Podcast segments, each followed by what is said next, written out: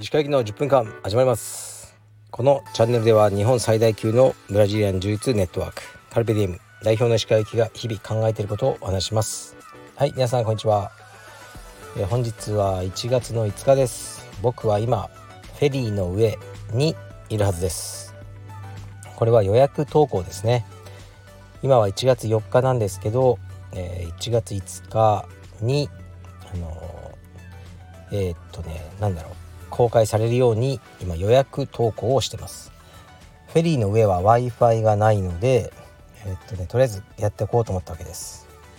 もし何かねこのフェリーが嵐で沈んだりしたら、ね、あのこれが最後のメッセージになるんじゃないかと思います。はい、もうそういうこと言うといつも奥さんに怒られるんですけどね。言わないでそういうこと。なんですかね言霊信仰ですよね日本で。そういうことを言うことさえダメだみたいな、ね、大丈夫だろ別に。フェリー沈まねえだろうとか言うんですけど。言わないでって大体怒られますね。大丈夫です。多分沈みません。これが届いてあのはい、沈んだってニュースがはいあのねあのみんなに言ったらこの 収録が最後になります。生きて帰ります。じゃあレターに行きます。えー、っとこれいきます。これね好きですね僕は。好きだけどまあ読みますね。鹿先生こんにちは。先日の部活のマネージャーの会を聞きました。自分も炎上しそうな本音があるので聞いてほしいです。はい。これはねまずマネージャーでもよかろうもんというタイトルのえー、っと、ね、収録があるはずです。このここ1週間ぐらいのやつで。そちらを聞いてみてください。続けます。子供のいない専業主婦は正直楽だと思います。家庭レベルの掃除洗濯料理は仕事に比べたら簡単です。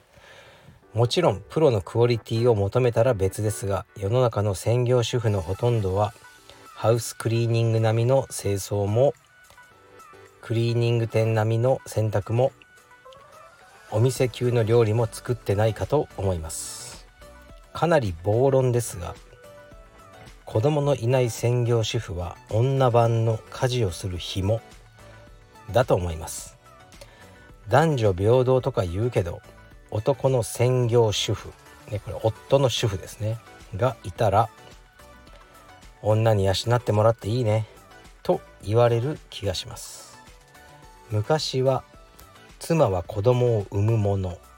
という価値観がありなおかつ女性は社会進出が難しかったです。育児出産の苦労と女性のキャリア形成の難易度を考えると専業主婦が多かったのは納得がいくのですが今の時代に子供を持たない夫婦で専業主婦をするというのは楽をしてると言われても仕方ない気がします。ネットだとこんな意見は炎上しますが楽をしているのは事実だろうと言いたいです。不快に感じたら申し訳ありません。石川先生のご意見をお聞きしたいです。はいありがとうございます。何があった？まず君に。そこが気になりますね。それでこう好きだって言ったんですけど、ね、何があった？これをこう言いたい。そのモチベーションは何だ？と思いますね。おそらくこの方が男性だとまあ仮定して。わかんない。で自分の奥様子供はいないけど奥様がこういう状態なのかとかうん例えばこの方は女性でもうすごく頑張って働いてる。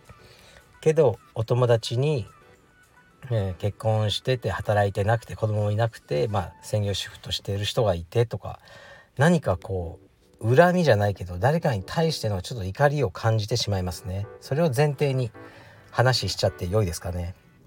でそこをねあのあのはっきりさせておきたかったんですけどまず言ってることは分かりますよ。楽かどうか。楽じゃないかっていうとイエス楽でしょうねこれは。どちらかというと。でも例えば僕はま子供2人いて奥さんは専業主婦なんですね。で今日本の専業主婦っていうのは3割ぐらいしかいないということです。だから皆さん仕事してる人が多くて。でその人たちよりは楽なんじゃないかなと思います。僕は仕事あって子育てね育児とか全部やってる人よりは。でもまあいいんじゃないか。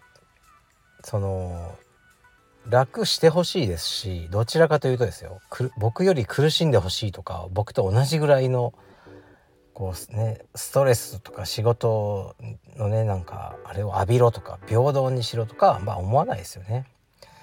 だから僕はあまりどっちが楽勝負はしたくないってことは前も言いましたよね。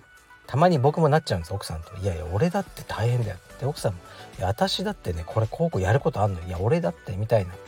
ある時に僕が言うのは「やめよう」と。どっちがきついか勝負は不毛だと。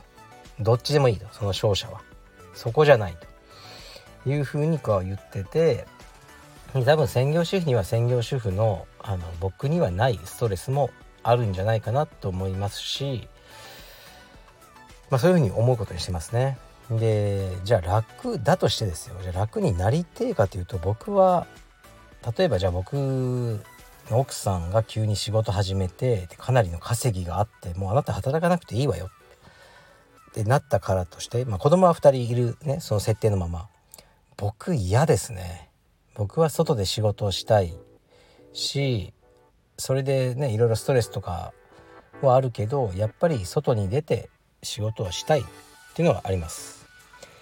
だから多くの働く女性はそのお金がもちろん必要な人もいれば、ね、お金とか関係なくもう外に行きたい。社会とのこのつながりを保ちたいというモチベーションで働いている人も多いようです。でうちの奥さんはもうそんなもんはいらんと。私は一生家にいて子育てだけをしてたいと言ってるのでまあじゃあねよかろうもと言ってる状態ですね、まあ、だけどもう本当に家庭が苦しくなったら僕の収入が大きく減ってもうそうしたらねなんかやってもらいますよ。近くのレジで。あのねスーパーでレジ打ちとか。もうね仕方なかったらやってもらおうと思うけどまあ今は大丈夫かなっていう状態ですね。でちょっとねこの方が心配だなと思うんですよね。こういうま多分当事者なんだろうと思いますけどねあまりね誰かとこう比べてここはねフェアじゃない。あのー、ねお前楽してるだろう。とかね。こういうことはあまりこう良い結果を生み出さないと思いますね。でやっぱり社会ってある意味平等にできてなくて楽な仕事でお金を儲けてる人もいます。これはいると思います。すっごくきつい仕事で給料が安い人もいると思います。全部がこの平等にできてないと思いますね。で自分がどちらかにどちら側にいるかでねあの不公平を感じてしまったりすると思うんですけどまあ今の日本の社会だったらこうねその封建的なこの中世のヨーロッパとかじゃないから仕事だってとりあえず頑張れば変えれるし転職もできるしねその離婚とかだってできるわけだからどんどんね自分の理想の方を追い求めてあの努力していけばいいだけだと思うんですね。はいだからね例えばちょっとね旦那さんの稼ぎが良くて仕事をしてない専業主婦がいるとそれがこの人の周りにいてなんか目障りなのかその人に何か言われちゃったのかっていう気持ちはあるかもしれませんがその人はその人で、ね、羨ましいんだったら自分も同じように楽ができる環境に変えていきましょう。で、ね、だけどすごくね楽してる人もそんなに楽しくないっていうかねあの決してその現状がね毎日楽しいかどうか楽しいと楽は別かもしれないですね。